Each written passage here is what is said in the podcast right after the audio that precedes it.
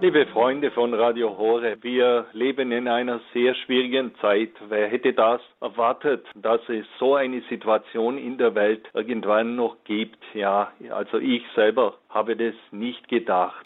Und bei vielen Menschen lässt der Mut nach, sie werden hoffnungslos, ja, lassen die Arme sinken oder bei vielen nimmt sogar so der innere Hass und der Groll gegen andere nimmt zu. Was können wir in dieser Situation tun? Ja, viele sagen ja, man kann überhaupt nichts tun. Aber das ist so, zum einen ist es richtig, ja, wir können eigentlich die allgemeine Situation nicht ändern, weil wir keine Macht haben. Andererseits haben wir eine sehr große Macht. Das ist die geistige Macht. Und das größte Übel besteht darin, dass die Menschen die Hoffnung verlieren, dass die Menschen den Glauben verlieren, dass sie wirklich durchs Gebet, durch Fasten, durch Opfer was ändern können.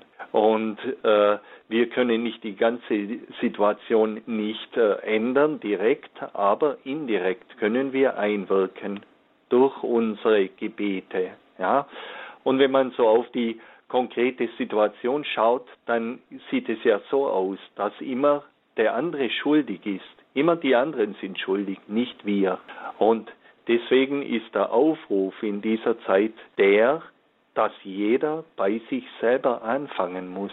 Jeder muss anfangen und umkehren, ja, zu Gott zurückkehren, zu einem einfacheren Leben, zu einem Leben in Hingabe, zu einem, einem Leben, das nicht vom Egoismus geprägt ist. Ja, jeder wirft in diesen großen Kessel, der jetzt so am Brodeln ist, wirft er entweder ein, etwas Gutes rein oder etwas, was das Ganze noch schlechter macht. Ja, und das ist deswegen der Aufruf an jeden von uns, ja, dass wir uns neu besinnen, zurückkehren. Ja. Und ich halte einen ganz wichtigen Anhaltspunkt für, die Neu, für den Neuanfang in der Kirche halte ich das Aufleben der Beichte. Ja? Neulich sagte mir eine Frau in der Pfarrei, Pfarrer, haben Sie das schon mal beachtet? Wenn die Leute in den Beichtstuhl kommen, dann sind sie irgendwie so niedergeschlagen und wenn sie rauskommen, das ist wie wenn, wie wenn ein neuer Mensch vor ihnen steht. Ja? ja, das kann man natürlich nicht beweisen, solche Dinge, das muss man einfach mal selber miterleben. Und deswegen möchte ich heute eine Lanze brechen für die Erneuerung des Beichtgeheimnisses, ja, für die äh, Erneuerung der Beichte, dass wir das wieder lernen, mehr zu schätzen und mehr daran teilzunehmen. Und was ist eigentlich die Beichte? Ja, schauen wir mal her. Es gibt drei Namen der Beichte, die ihren, eigentlich ihren Sinn so beschreiben. Na, der erste ist selber die Beichte. Beichte ist ein Synonym für das Wort Sündenbekenntnis. Das ist vielleicht der schwierigste Teil dieses Sakraments, denn es ist schwer, sich mit der eigenen Schuld zu konfrontieren. Das macht Angst. Unsere Psyche schützt sich, indem sie die Schuld verdrängt. Man denkt dann, ich habe keine Sünden, bei mir ist alles okay. Verdrängen ist jedoch keine Lösung. Das kann zu Depressionen und Existenzängsten führen. Nur was angenommen wird, kann geheilt werden. Dazu muss es aber ausgesprochen werden. In der Beichte kann man alles herausholen, was so ins Unterbewusstsein runtergesunken ist. Gott vergibt durch seinen Stellvertreter, den Priester. So kann man sich von Schwerem und Belastendem befreien. In meiner Kindheit haben wir so die Gewissenserforschung erlernt, ja, anhand der zehn Gebote. Das ist, glaube ich, ganz wichtig, dass man nicht nur von seinem Gefühl ausgeht, ja, was ich jetzt als Sünde empfinde, wo, wo, äh, schlecht, wo ich mich schlecht fühle, sondern wirklich objektiv an, an einem Rahmen das überprüfe, habe ich das oder das oder das gemacht oder unterlassen, ja.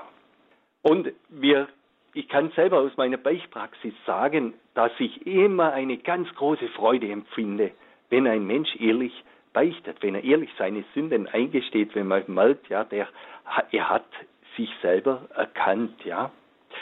Und wenn ich mich als, als sündiger Mensch schon so freue, wie mehr wird Gott sich freuen über unsere Umkehr, ja? Jesus sagte ja auch, ebenso wird im Himmel mehr Freude herrschen über einen einzigen Sünder, der umkehrt, als über 99 Gerechte, die keine Umkehr nötig haben. Vor der Gewissensforschung ist es gut, den Heiligen Geist um seine Hilfe anzurufen. Also das war die erste Bezeichnung Beichte, die besagt, dass, äh, dass wir unsere Sünden dort bekennen müssen. Die zweite Bezeichnung ist Sakrament der Versöhnung. Zu mir kam einmal jemand zur Beichte und nach dem Sündenbekenntnis ist er aufgesprungen und wollte weglaufen und der war so froh, dass er das gebeichtet hatte und gesagt hatte und dann hat er das Gefühl gehabt, jetzt ist Schluss, ja, ich musste ihn dann zurückholen und sagen, also warte mal, äh, das Wichtigste ist noch, da ist noch aus, steht noch aus, ja, also das ist die Lossprechung. Und äh, das vergessen wir manchmal so ein bisschen, ja die, äh, die Beichte ist nicht nur das Sündenbekenntnis, sondern auch die Versöhnung mit Gott, die Lossprechung. Äh, in diesem Moment verschwindet alles, was schuldhaft und schlecht ist, endgültig und vollständig. Es ex existiert dann nicht mehr. Jesus hat am Kreuz jede Sünde vom ersten bis zum letzten Menschen getragen. Die Schuld ist bezahlt. Man muss nur hingehen und die Vergebung abholen. Jesus hat seine Vergebung den Priestern anvertraut, als er sagte, denen ihr die Sünden erlasst, denen sind sie erlassen, denen ihr sie behaltet, sind sie behalten. Ein anderes Mal kam jemand zu mir zum Beichten und wehrte sich vehement dagegen, seinen Angehörigen zu verzeihen. Ich konnte in diesem Moment keine Lossprechung erteilen. Wir können nur Verzeihung von Gott erwarten, wenn wir selber bereit sind zu verzeihen. Ja, das ist in unserer Zeit ganz, ganz wichtig. Ja, man möchte selber Verzeihung er erreichen, aber den anderen verzeihen fällt schwer.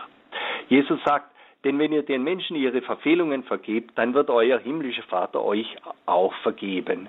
In der, Be in der Beichte gibt uns Gott die Gnade, einander zu verzeihen. Und das Dritte ist, es ist schwierig, sich selbst zu verzeihen. Viele Menschen quälen sich ein Leben lang an den alten Ver Verfehlungen, selbst wenn sie schon lange gebeichtet wurden.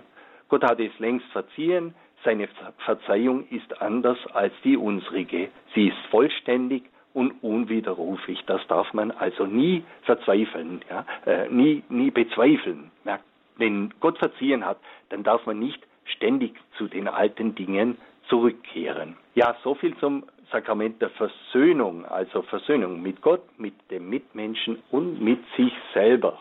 Und dann die dritte Bezeichnung ist das Bußsakrament. Das Wort Buße passt nicht gerade gut in unsere Zeit und ist eher negativ behaftet. Worum geht es da? Es geht um Reue und Wiedergutmachung. Um Verzeihung zu erlangen, muss ich erkennen, dass meine Tat schlecht war. Ich muss einen inneren Schmerz über das Geschehene empfinden, mit dem Vorsatz, es in Zukunft besser zu machen. Ich muss Schritte vornehmen, um das Geschehene wieder gut zu machen. Hört sich ganz schön anspruchsvoll an, aber ich möchte es anhand eines Beispiels erläutern. Ein Mann ist seiner Frau untreu gewesen. Er geht zu ihr und bekennt ihr den Fehltritt, bittet jedoch nicht um Verzeihung. Da fehlt doch etwas, um die Beziehung wieder herzustellen. Es muss ihm leid tun, er muss sich bemühen, das nicht mehr zu tun, und dann sollte er durch seine Handlungen zeigen, dass er es wieder gut machen will. Dann kann man von einem Neuanfang sprechen. Dieselben Schritte schlägt uns die Beichte vor. Sündenbekenntnis, Reue, Vorsatz und Wiedergutmachung.